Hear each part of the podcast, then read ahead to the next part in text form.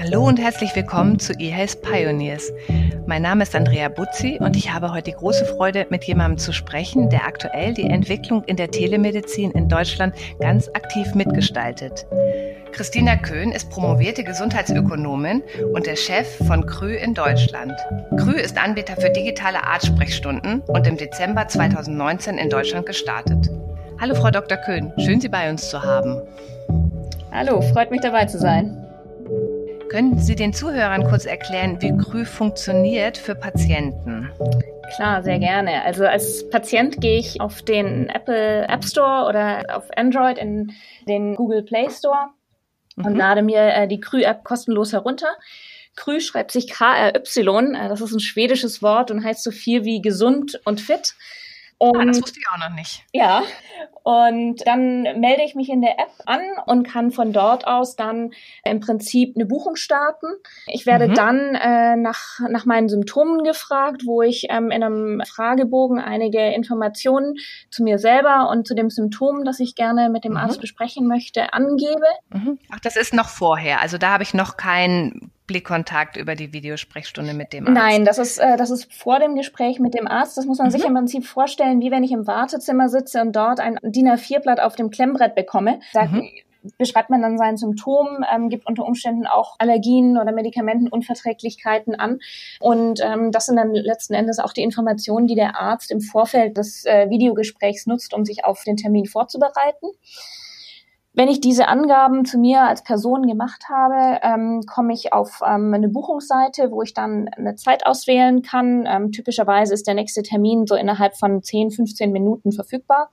Das bestätige ich und habe dann im letzten Schritt ähm, einen Zahlungsschritt, wo ich mit der Kreditkarte die Gesprächsgebühr bezahle. Das sind typischerweise so 30 bis 40 Euro, je nach Tageszeit und nach Umfang der Konsultation. Und ähm, als Patient bekomme ich dann anschließend auch eine Rechnung, die ich als Privatversicherter mhm. bei meiner Versicherung auch einreichen kann und erstattet bekomme. Mhm. Okay, bekomme ich dann auch so eine Art ähm, Diagnosebrief, Arztbrief oder wie wird das dann übermittelt? Auf der Rechnung steht die Diagnose. Mhm. Und für welche Krankheitsbilder kann ich mich äh, über Krü mit einem Arzt verbinden lassen? Also es ist eine ganz ganz große Bandbreite an Sachen, die wir behandeln können. Also es fängt an mit wirklich Erkältungskrankheiten oder mhm. ähm, Durchfallerkrankungen, ähm, was auch sehr gut funktioniert, ist alles rund um gewisse Allergien, Hauterkrankungen, was man ähm, über Video sehr, sehr gut sehen kann. Die Ärzte können ähm, auch über das Video überraschend gut in den Hals schauen. Ähm, aber ja, das stellst mir gerade vor, wie ich mein äh, iPad vor meinen Hals halte. Aber man muss, glaube ich, ganz neue Wege auch finden, um dann auch als Arzt, glaube ich, irgendwie so diesen Patientendialog auch intensiver zu gestalten und ähm, vielleicht auch so ein paar Tricks sich anzueignen. Wie kann man eigentlich auch ähm, über Video genauso gut einen Eindruck gewinnen von von der Konstitution des Patienten wie im Wartezimmer, ne? Ja, genau. Und ähm, teilweise beruht dann die, die Konsultation mehr auf dem tatsächlichen Gespräch zwischen Arzt und Patient, mhm. als darauf, dass ich irgendwo kurz in ein Behandlungszimmer gehe und wieder rausgehe. Da entstehen auch sehr intensive Patienten-Arzt-Gespräche, mhm. die sehr, sehr, sehr, sehr positiv von beiden Seiten wahrgenommen werden. Welches schönste Kompliment haben Sie denn nach dem Markteintritt in Deutschland mal von einem Patienten bekommen? Gibt es da eine Geschichte, die Sie uns erzählen können? Ja, also insgesamt haben wir da eine ganze Reihe von, von schönen Erlebnissen schon gehabt. Aber eine, äh, also eine Sache, wo wir unmittelbar vor Heiligabend einer Familie geholfen haben, die sonst in die Notaufnahme hätte gehen müssen oder in eine Notarztpraxis, wo wir noch ein Rezept ausstellen konnten, was wir dann auch an den Notdienst haben, eine Apotheke geschickt haben und so Voll. echt im absoluten Vorweihnachtsstress nochmal einer Familie das äh, Leben da, glaube ich, deutlich erleichtert haben. Das kann ich mir vorstellen. Man hat ja leider auch immer diese Erlebnisse, dass man irgendwie in Urlaub fährt oder am Wochenende dann äh, tatsächlich auch wirklich Schwierigkeiten hat, eine gute medizinische Betreuung zu bekommen. Und vielleicht ist das ja der Moment, das auch mal auszuprobieren. Ganz genau. Nochmal zurück zu den Ärzten. Ich wollte noch eine Frage einschieben ist es denn für Ärzte auch technisch kompliziert? Also ich kann mir vorstellen, dass es ja manchmal irgendwie auch so darum geht, dass man sagt, hm, ich weiß nicht, ich habe irgendwie gar keine digitale Infrastruktur und irgendwie kann ich gar nicht an dieser äh, Innovation digitale Sprechstunde teilhaben, ob es das nun selber anbiete oder als Dienstleister bei Krü auch tätig bin. Muss ich da irgendwelche Voraussetzungen erfüllen jetzt auf technischer Seite? Das Wesentliche ist wirklich die eine funktionierende Internetverbindung und alles andere kann man lösen. Mhm. Sie haben ja schon gesagt, seit Dezember 2019 sind Sie auf den deutschen Markt gekommen. Wie ist denn so die deutsche Haltung zum Thema digitaler Arztbesuch? Also grundsätzlich sehen wir auf jeden Fall, dass das Thema in Deutschland ähm, gerade breit diskutiert mhm. wird. Die Leute haben davon gehört, viele haben irgendwo schon mal was gelesen. Gleichzeitig sehen wir auch, ähm, dass die Deutschen dann äh, im Vergleich zu Patienten, die wir in Skandinavien oder vielleicht auch in Großbritannien sehen, dann doch noch mal vorab ein paar mehr Fragen mhm. haben. Und aber grundsätzlich diejenigen, die es dann probieren, ähm, sind genauso zufrieden, wie es unsere Patienten in den anderen mhm. Ländern mhm. sind. Und das ist äh, natürlich sehr, sehr, sehr, sehr motivierend. Sehr schön. Sie sagten auch gerade Skandinavien, ähm, da sind Sie auch natürlich irgendwie, da kommen Sie her aus Schweden und laut OECD ist ja auch Skandinavien ähm, sehr weit vorne, was digitale Gesundheitsdienstleistungen angeht. Was können wir denn in Deutschland, Österreich, der Schweiz von den Schweden jetzt lernen? Mhm. Also grundsätzlich ähm, es ist definitiv so, dass ähm, einfach die Art und Weise, wie in, in Schweden mit Digitalisierung umgegangen wird, das ist ähm, einfach eine etwas neugierigere Art und Weise, als wir das in, in, in im deutschsprachigen Raum kennen. Da ist einfach, wenn es was Neues mhm. gibt, probieren die das aus erstmal. Und das ist, glaube ich, auch so mit einer der Haupttreiber, okay. ähm, weshalb das in Schweden einfach die digitale Gesundheitsversorgung ein Stück weit, ein ganzes Stück weiter mhm. ist. Was können wir von den, von den Schweden oder Skandinaviern lernen? Lernen. Ich glaube, es ist tatsächlich diese Neugier.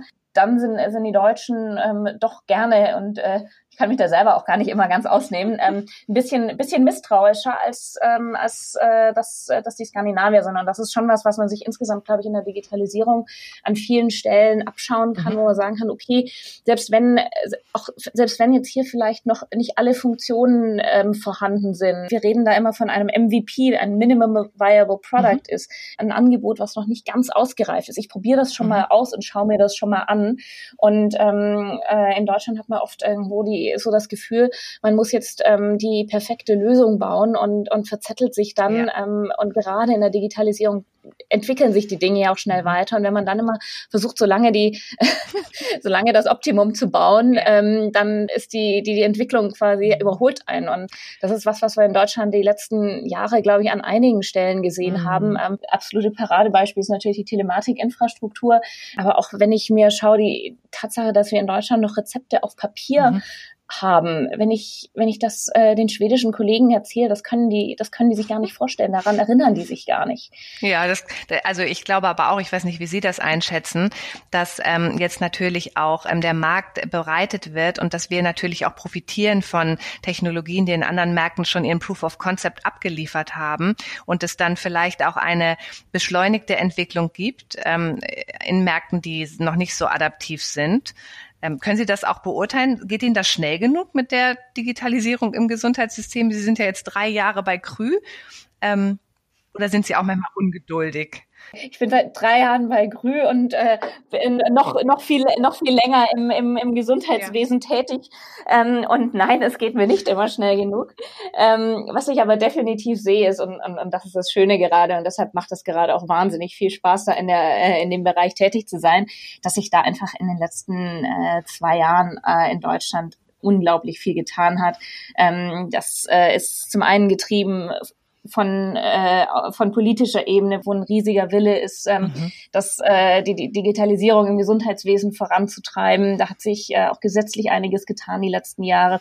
Ich glaube auch, ähm, ähm, Herr Spahn ist ja auch manchmal in der Kritik, aber es ist ja genau das, was Sie auch gerade beschrieben haben, dieses Better done than perfect, also wirklich Dinge vorantreiben und vielleicht auch gesetzliche Regulierung auf den Weg bringen, auch wenn es natürlich einen Diskurs gibt, weil das erleben wir in der Digitalisierung immer, aber es ist eine Bewegung in die richtige Richtung. Und ich glaube, das kann man auch nicht oft genug betonen, ähm, auch wenn wir alle immer nach der Perfektion streben. Es muss alles super sicher sein, aber es ist natürlich zum Wohle des Menschen und ähm, viele Dinge, die dort angestoßen werden, werden ja unsere Gesundheit verbessern dieser Diskurs ist absolut notwendig und ich glaube auch, dass der ein Stück weit dadurch angeregt wird, dass man einfach sagt, okay, wir machen jetzt mal und dann haben wir nämlich den Diskurs und nutzen den, um, um, um, um dann das, was wir mhm. jetzt anstoßen, zu verbessern. Und das ist, glaube ich, schon, schon ein wesentlicher Treiber gerade. Und zum anderen gibt es natürlich Anbieter und Unternehmen wie Krü und wir haben wahnsinnig viel Erfahrung jetzt gesammelt im europäischen Ausland. Ja, die Regulierung ist in jedem europäischen Land, äh, gerade im Gesundheitswesen, nochmal anders. Aber gerade so Dinge wie die Datenschutzgrundverordnung, mhm. ähm, die gilt ja in ganz Europa. Sprich, ja. das sind Dinge, mit denen wir uns auch auskennen, mit denen wir tagtäglich seit Jahren arbeiten, was dann zum Beispiel auch nicht neu ist, mhm. wenn man das, ja. ähm, wenn man nach Deutschland kommt. Mhm. mhm. Sie sind ja gerade als eine von 20 wichtigen Frauen in der E-Health-Szene gekürt worden. Wir haben ja auch gerade so diese Bewegung Women in Tech und so weiter. Glauben Sie denn, dass in diesem Health-Bereich auch es viel Platz für weibliche Manager gibt? Oder ist das jetzt eher so eine Sicht, die ich auch als Frau und Unternehmerin vielleicht auch gerne hätte?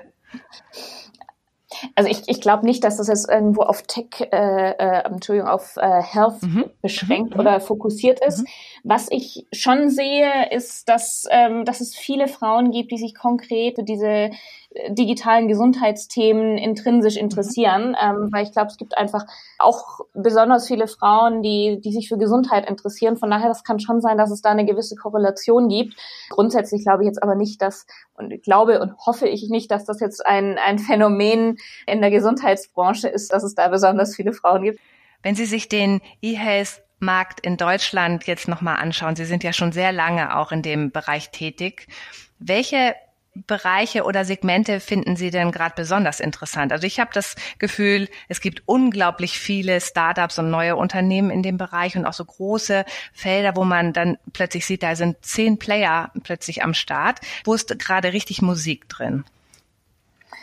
Ja, also es ist äh, in der Tat wahnsinnig spannend, wie viel sich da tut und an wie vielen Stellen da wirklich neue Ideen aus dem Boden mhm. sprießen. Und es zeigt auch, was für ein riesiges Potenzial ähm, da besteht. Und ich finde insgesamt die, die Gesamtentwicklung, dass es so viel gibt und zeigt, an wie vielen Stellen Digitalisierung im Gesundheitswesen wirklich auch noch Potenzial hat. Und was ich persönlich am spannendsten finde, ist jetzt zu sehen, wie diese verschiedenen Angebote zusammenwachsen. Mhm.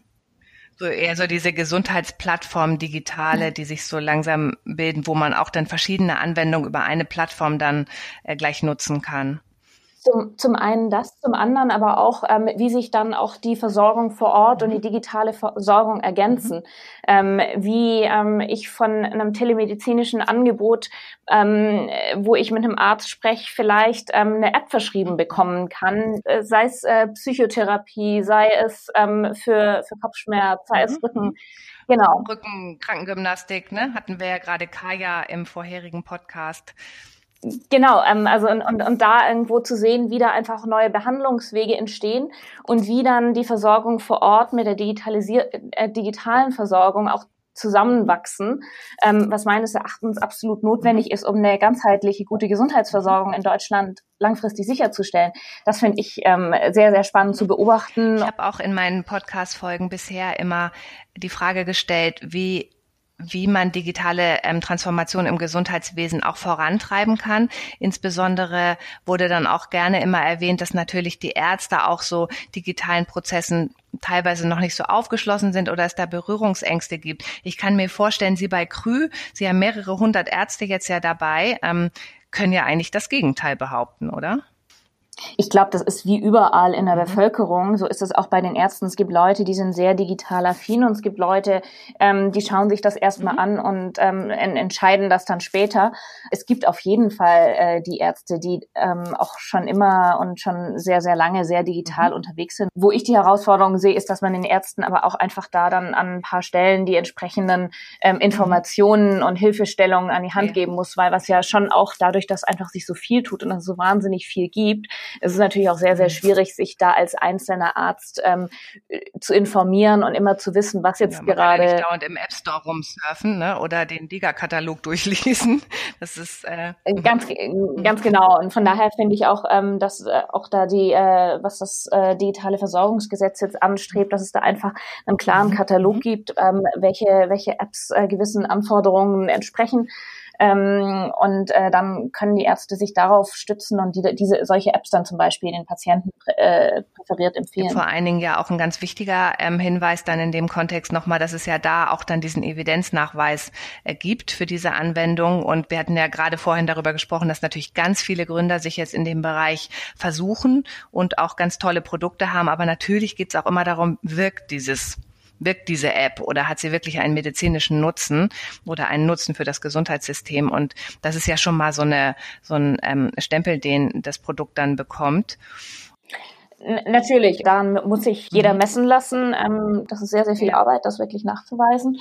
Aber letzten Endes ist das der Maßstab im mhm. Gesundheitswesen, dass es tatsächlich wirkt. Ne? Ist ja auch wichtig. Ähm, die Frage, die, die sich ja natürlich viele ähm, Startups auch stellen, ich weiß nicht, wie Sie das genau machen, wie informiert man dann vielleicht auch die Ärzte über neue Apps oder bringt sie auch mal dazu, Dinge auszuprobieren, weil das ist ja immer so ein bisschen im digitalen Bereich Henne-Ei-Problem. Also man braucht genug Nutzer, um zu beweisen, dass etwas funktioniert oder in diesem Fall ja sogar noch viel wichtiger, dieser ähm, fundierte Evidenznachweis, der braucht ja eine gewisse Nutzerschaft ähm, und man kann ja jetzt nicht als App-Anbieter die Ärzte abfahren und einfach mal seine App vorstellen. Haben Sie da schon so Erlebnisse gehabt oder Networking-Events, wo Sie gesagt haben, da hat's total gut gut funktioniert. Das war eine Möglichkeit, Ärzte auch zu informieren.